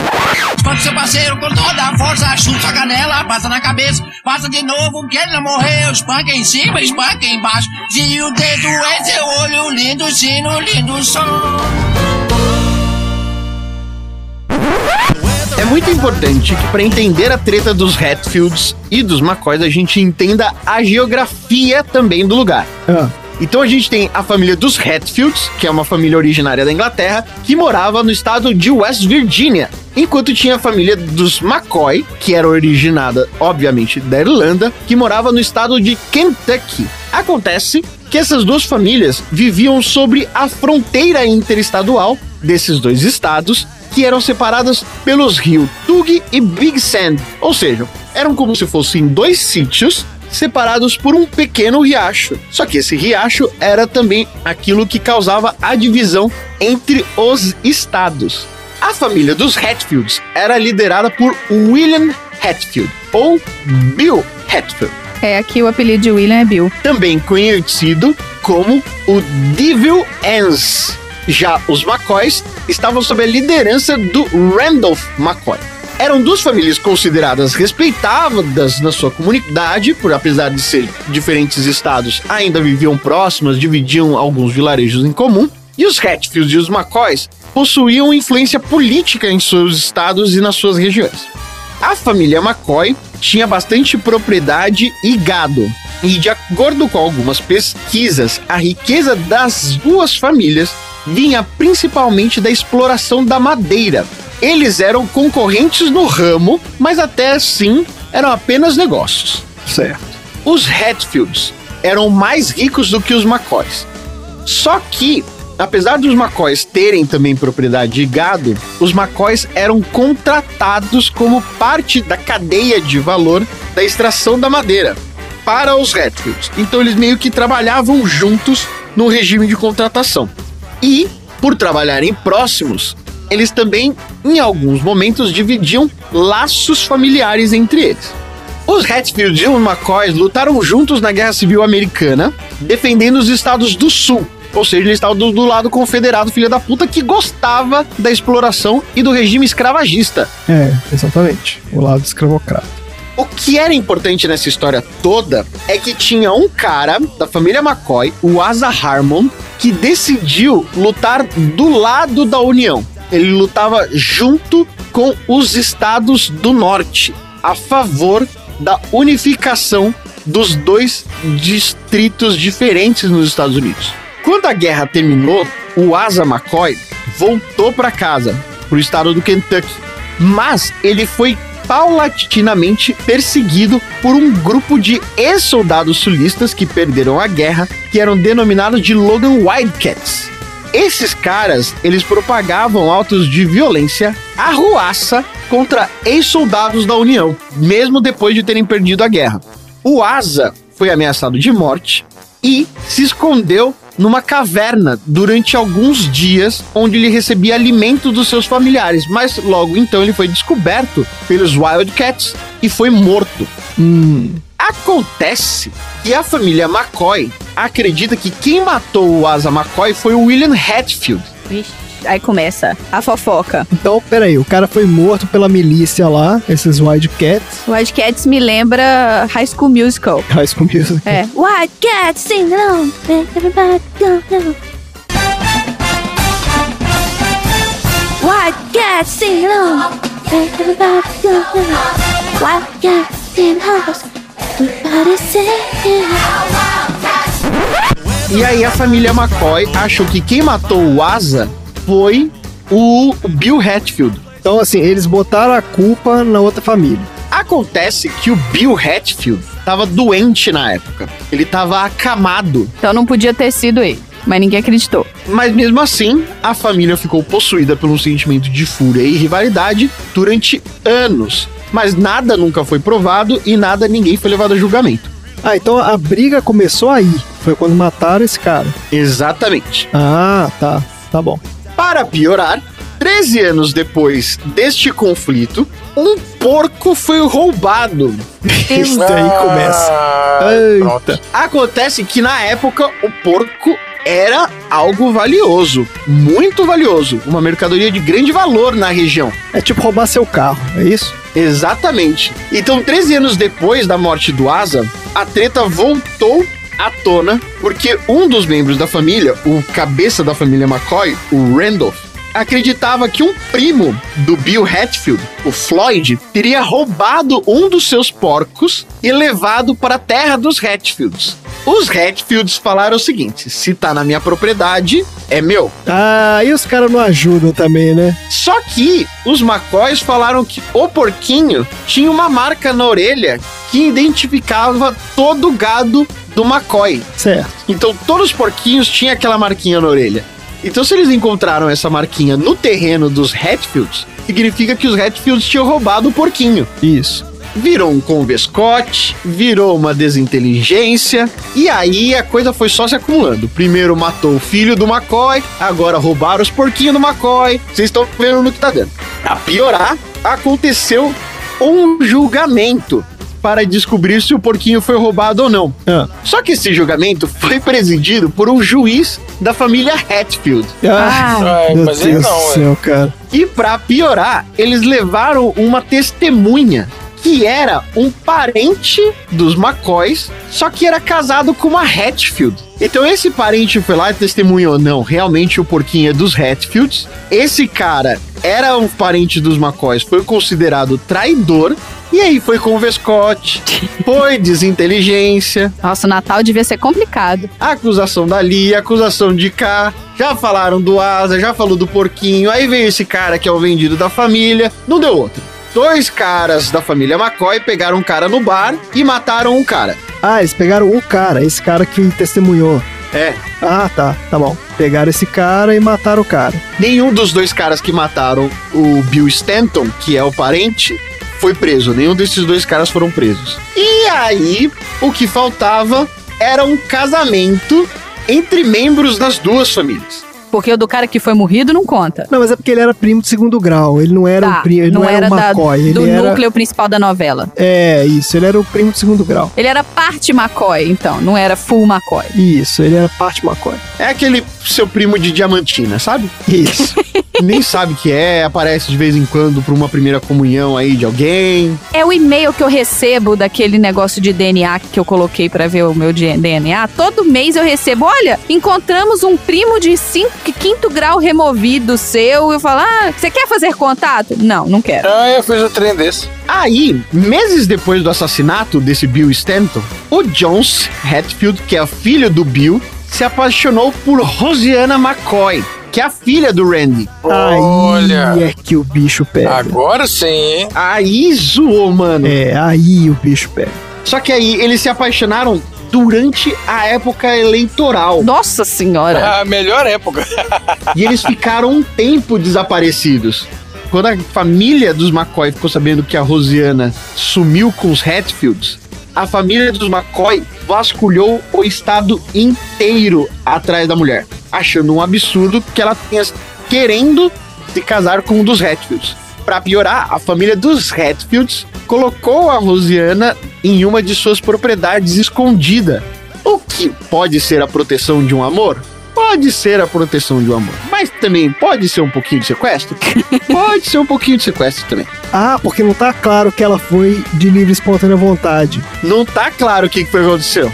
Tipo, agora que vocês estão juntos, você também não sai daqui, não. Alguém descobriu e falou, agora você fica aqui. Os caras estavam trocando farpa por causa de porco, velho. É, imagina a filha do cara. Aí foi com o Vescote, aí foi desinteligência. Acontece que a Rosiana, obviamente, voltou para o terreno dos Macóis grávida.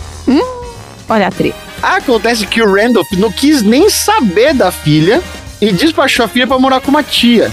O Jones, que era o filho do Bill, Que é o pai da criança? ia frequentemente visitá-la no território dos Macóis, o que era um outro assinte, porque dado o tamanho daquela treta, o cara não podia mais nem pisar na propriedade dos Macóis. Acontece que numa dessas visitas, o Jones acabou sendo aprisionado pelos filhos do McCoy, pelos cunhados dele. E aí a Rosiana foi avisar o Bill McCoy de que o filho dele tinha sido capturado. O Bill foi até o Kentucky com uma equipe de parentes para tentar resgatar o Johnston. Gente, você pensa naquele filme A Família Buscar Pé com aquele carro cheio de gente pendurada? Era aquilo, tá? Quando ele fala que isso não é a SWAT, não. Ah, certamente era aquilo. Aí foi com o Vescote, aí foi desinteligência. o pau comeu solto. E no fim das contas, a Rosiana foi abandonada pelos dois lados, tanto pelo McCoy quanto pela família Hatfield, porque era muita treta. Nossa. O conflito chegou justamente nas últimas consequências, na época da eleição do ano seguinte, em agosto de 82. 1882, certo? Isso. Três filhos do Randolph McCoy, o Talbert, o Farmer e o Bud, iniciaram uma treta com dois dos filhos do Hatfield. É muito filho, né, que o povo fazia nessa época. Eles pegaram um dos filhos do Hatfield e esfaquearam o cara 26 vezes. Caraca. E depois deram um tiro nele. Pra não ter garantir. Pra dúvida. garantir. Aí é o tal do requinte de crueldade, né? E aí, segundo o relato, os irmãos McCoy foram presos e acabaram sendo levados por um distrito da terra dos Hatfields antes da polícia chegar. Ah, Aí eles foi igual o Epstein. O Ellison, obviamente, foi dado como morto e os irmãos que haviam sido presos tiveram seu destino traçado. Ainda que a mãe dos meninos tenha tentado intervir e pedir, pelo amor de Deus, para o Bill Hatfield para que nada aconteça, aconteceu. Os caras mataram o filho do cara com 20 facadas. E eu tava dando merda por causa de um porco. Então, mas um morreu. E aí o Bill Hatfield pegou os três McCoy, amarrou na árvore e fuzilou todo mundo, velho. Nossa, nossa. Caraca. Só família do bem. Aí, uma galera da família Hatfield foi indiciada por assassinato. Só que por falta de provas e incriminar especificamente as pessoas, ainda no próprio território do estado dos Hatfields, nada acontece feijoada. Para piorar, esta vingança foi considerada o maior massacre até então naquela época. Ninguém nunca tinha visto nada daquele tipo. Não né, pela quantidade de mortos, mas sim pelo nível de vingança que tinha acontecido até então. Os Hatfields criaram um plano para continuamente ainda atacar a família dos McCoys. E em 1988, Hum. 1888, um dos filhos do Hatfield, o Cap, atacou a sede da família dos McCoys e atearam fogo. O Randolph, que já estava velhinho, acabou fugindo para a floresta. E a coisa foi tão feia que dois da família dos McCoys foram mortos e a Sarah, que é a esposa do Randolph, também foi espancada e morta. Nossa senhora. Depois disso, o Cap Hatfield, que é um dos filhos do Bill, contratou um assassino, um caçador de recompensa, e aí, pouco tempo depois, esse assassino contratado foi morto. Acontece que depois de todo esse conversório, toda essa desinteligência, a treta criou proporções de sair no noticiário nacional.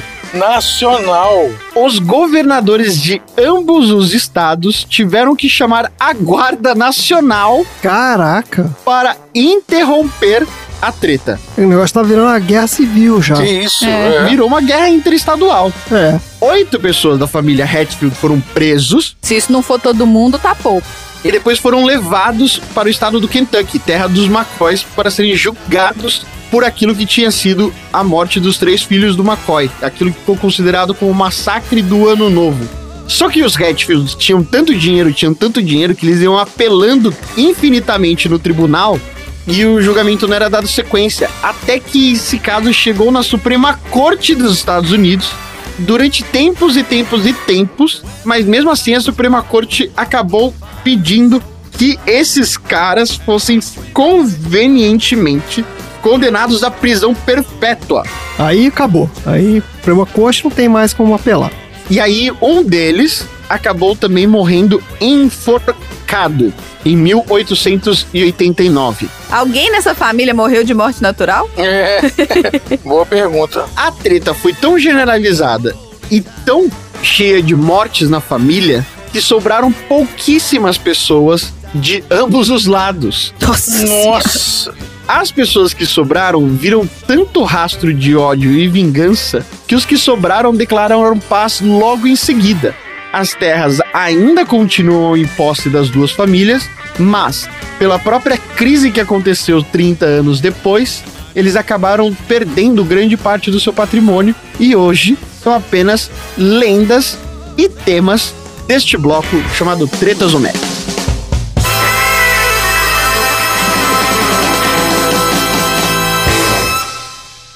Pai, que isso? Sou eu. Vamos conversar direitinho, vai. Sou eu, seu filho, Jasper. O Jasperzinho, lembra? Papai, posso ajudar a mandar as cartas? Posso ajudar a botar as cartas no envelope, pôr os selos antes de mandar? Não, não, não, não, não, não, espera! Sabe quanto tempo levou pra passar esse uniforme?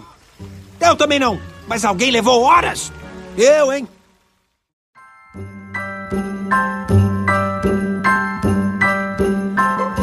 Vamos lá então, Marinho. Vamos encerrar esse episódio. Good vibes, né? Super good vibes, briga de família, Papai Noel se matando aí. Pena rasgando a calça, crianças perdendo a. sendo desiludidas. Cara sendo esfaqueado 40 vezes. E aí, qual é o assunto aleatório da semana? O meu assunto aleatório da semana, assim como eu perguntei pro Dudu se o André era uma criança mimada quando ele era criança, né? Se ele foi uma criança mimada, a história do filme Klaus, ela só acontece, né, da forma como aconteceu, porque um filho mimado foi tão insuportável que o pai mandou ele pra um lugar completamente ermo, com uma condição completamente absurda, que ele falou: ah, beleza, 6 mil cartas? Tranquilo, já já eu tô de volta. Mas mandou ele pra aquele lugar de propósito porque sabia que não ia ter volta, que ele ia ficar livre do filho dele. É, Então eu queria trazer para vocês hoje um guia de como ter um filho mimado, mas tão mimado e tão insuportável que você vai acabar mandando ele para um lugar ermo para ver se ele toma jeito. Lembrando que eu trago esse tema com altas doses de sarcasmo em tudo que eu falar. Olha aí. Então, gente, se você é pai, mãe, responsável por um serzinho que nenhum de nós quatro aqui hoje é, além de seres animais, transformar o seu Enzo ou a sua Valentina em uma criança mimada é possível. Seu Enzo.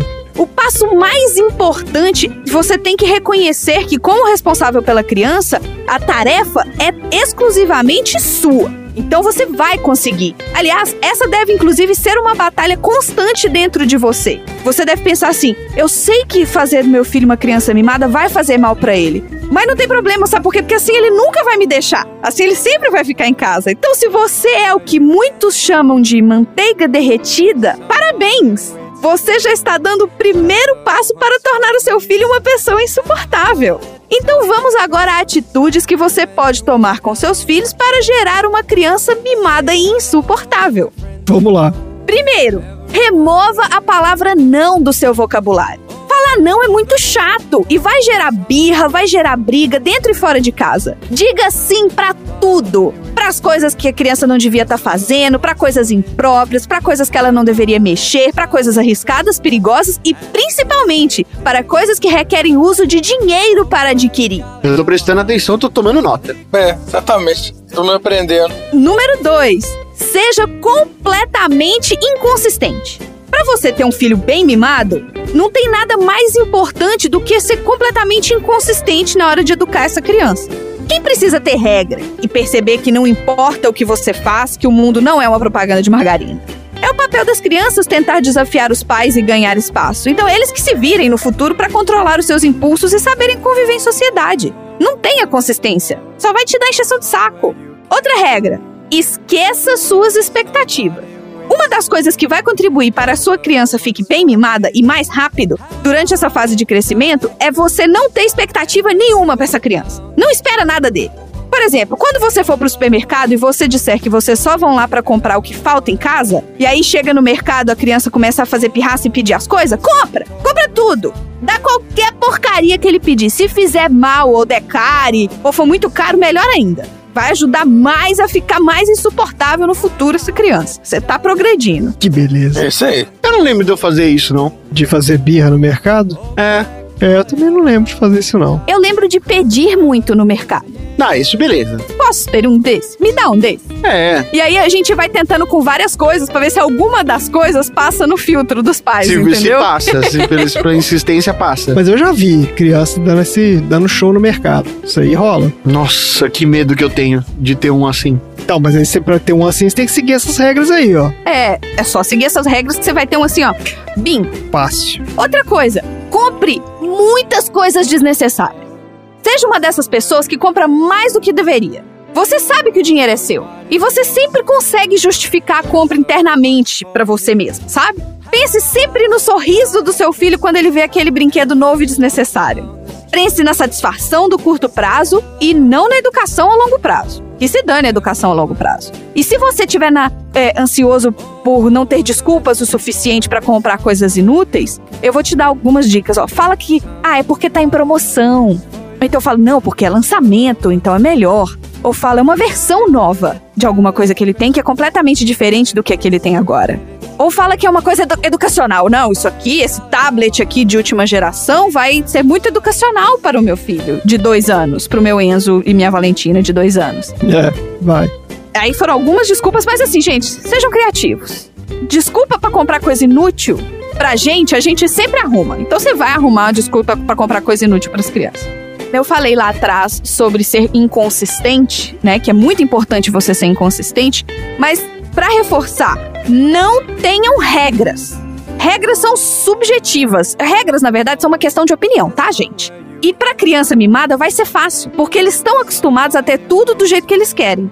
Então você pode dar bastante margem para debate, para discussão, porque afinal regras são chatas, comunistas, petistas, e elas também são feitas para irritar as crianças e atrapalhar o desenvolvimento delas. Por isso, Nunca se esqueça, a hora de dormir nem sempre é a hora de dormir. O banho pode sim ficar para outro dia. E o não só significa que você perguntou para a pessoa errada. É, eu sei que você tá falando isso tudo de zoeira, mas eu acho que tem gente que acredita nisso na real, viu? Porque eu já vi aí Sim. história de. desses, É, isso é né? complicado. De que você não pode falar não pra criança, porque. Sei lá, vai criar trauma, não sei do que. Tem, né? Essas maluquices aí. É surreal isso aqui. Para fazer a pesquisa para esse tema de como ter filhos mimados, eu pesquisei o que fazer para que seus filhos não sejam mimados e, obviamente, inverti todo o contexto. Mas eu acho que isso aí, cara, tem gente que faz isso aí mesmo, viu? Conscientemente, eu acho. Mas o que eu tô falando parece ser tão óbvio. Entendeu? Você fala, gente, mas é óbvio que você tem que ter regra. É óbvio que você não tem que ficar comprando um monte de coisa inútil. É óbvio que você tem que ser consistente. Mas ser é muito difícil. É difícil. Esse negócio do presente inútil, até você falou um pouco antes, eu tava lembrando aqui, ó, eu conheço gente que segue essa regra aí à risca. Que compra presente pra criança, se não todos os dias, é um dia sim, um dia não. Tipo Assim, pra tudo, sabe? Qualquer coisa a criança ganha presente. Até p- p- sem motivo nenhum. Comeu o brócolis no almoço, ganha presente. Aí, o- aí não vai ter nada especial na vida da criança, entendeu? É, é foda. É, exato. Parece eu com o Drogo. É o Drogo, né? o Drogo é assim, então? É, não acho ruim, não. Falando em dar coisas, dê tudo pra criança de mão beijada. Olha aí. Pensa, se o seu filho tá ganhando um presente fora do aniversário dele, por que, que ele tá ganhando? Só por existir? Claro!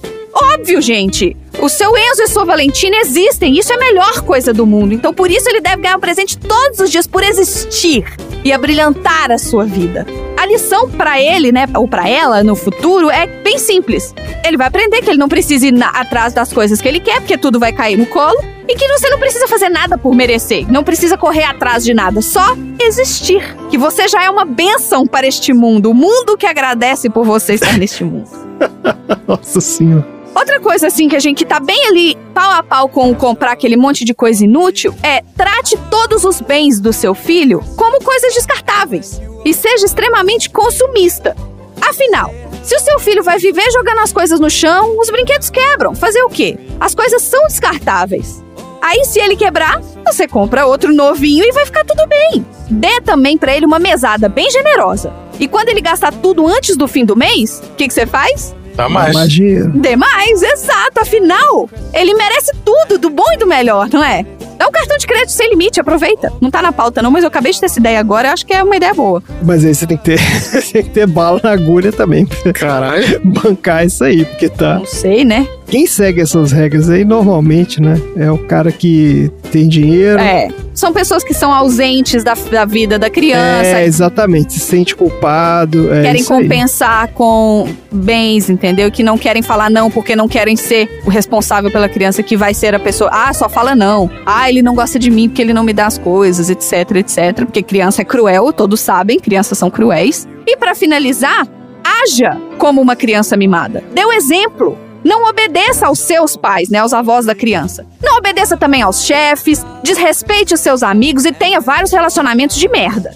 Faça com que seus filhos se sintam centro do universo. Não reforce nenhum comportamento positivo. Ele não tem que ser bonzinho com ninguém. Reforce os negativos. Fala assim, ah, muito bem, tá vendo? Ele, ele que não lutou pelo brinquedo, ficou sem. Pode pegar o brinquedo dele e ir embora, tá tudo certo. Não tenham regras, não tenham nada de maneira consistente, não tenham limites. E toda vez que ele fizer birra, gente, sempre tem, né, aquele jeitinho da gente comprar alguma coisa, subornar aquela birra. Suborna a birra, vai dar certo. E principalmente, dê presentes, no matter what o tempo todo. E fala pras pessoas que dizem que amam seus filhos para amá-las com presentes também. Não tem esse negócio de passar tempo, não. Porque aí vai ficar tendo muito contato com esse povo. Então, assim, presentes. E eu trouxe aqui pra vocês, né, o guia de como ter um filho mimado tão insuportável que você vai acabar mandando ele para um lugar ermo pra ver se ele toma jeito. Lembrando, gente, que isso foi muito sarcasmo, né? Entre os princípios básicos do que o pessoal hoje chama de parentalidade positiva, existem abordagens educacionais baseadas no respeito mútuo, que também permite, que é o que o André acabou de falar, que as crianças tenham um pouco mais de autonomia dentro da casa, participando inclusive da tomada de algumas decisões. Mas isso não significa que a criança vai ter todo o controle. Você, como adulto, você tá sob controle. Por exemplo, a criança vai pedir algo e ele vai ter que aprender a lidar com o não. Você também teve que aprender a lidar com o não, e o não, ninguém gosta de receber um não. A gente fala, ah, o não eu já tenho, mas não é o não que você quer. É. Então, você tem que ver que aquele serzinho ali, ele tá se desenvolvendo e ele precisa de você para que ele se torne um adulto que, primeiro de tudo e mais importante, saiba viver em sociedade. Então, façam exatamente todo o contrário do que eu falei, né? Nessa minha, nesse meu quadro que agora deixou todo mundo confuso, deu nó. Escuta de novo e troca o que eu falei pra fazer, você não faça. E você vai ter seus Enzos e suas Valentinas, pelo menos sendo crianças não tão frustradas, sabe? Entendendo como é o mundo, tendo relacionamentos mais saudáveis, tendo muito amor da família, porque no final das contas, isso não se compra. Essa interação em família não se compra. A birra nada mais é, a pirraça nada mais é do que a forma que eles têm naquele momento de expressar a frustração. Então, se você, como adulto, não souber lidar com isso, então, meu amor, deixa eu te contar. Terapia. Porque não te ajudaram quando você era do tamanhozinho dele, tá? É, isso aí é a história de todo, qualquer super nene que você vê aí, né? Isso aí é bas- exatamente isso. Não tem limite, a criança faz o que quer, na hora que quer, não sei o que, aí vira esse inferno né, encarnado na forma de criança, tem que ir lá super nene pra resolver o problema, porque a galera não consegue. É, é bizarro. Agora, se com tudo que eu falei, você ouvinte do Sessão Aleatória, que tem preciosidades do mundo, que o mundo deve ser grato por elas existirem, percebeu que tem algumas características de muito mimado no seu filho e você quer reverter isso, perceber esses sinais de que a criança está sendo mimada vem de observar o comportamento da criança. Procure ajuda especializada.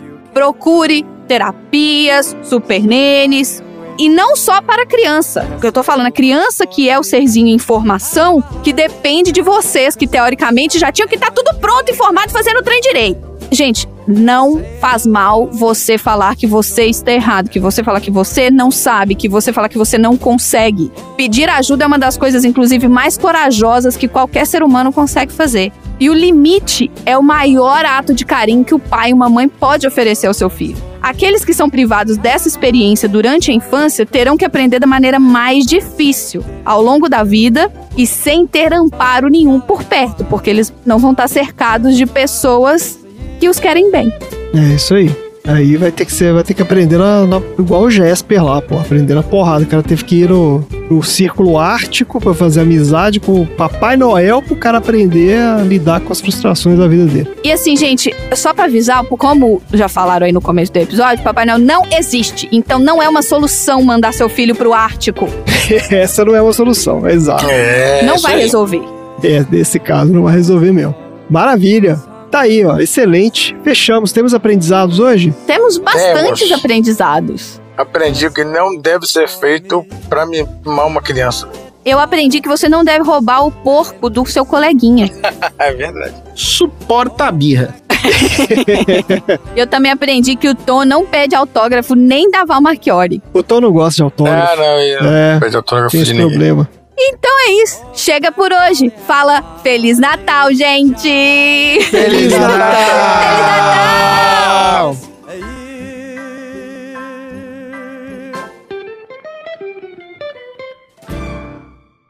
Fim da. Isso aqui, bodybuilder, porra. Builder, porra. Que que é isso? Que isso, Que é isso, cara? Nossa, esse vídeo é bom demais. Vou colocar no grupo das aleatórias. Fim da sessão.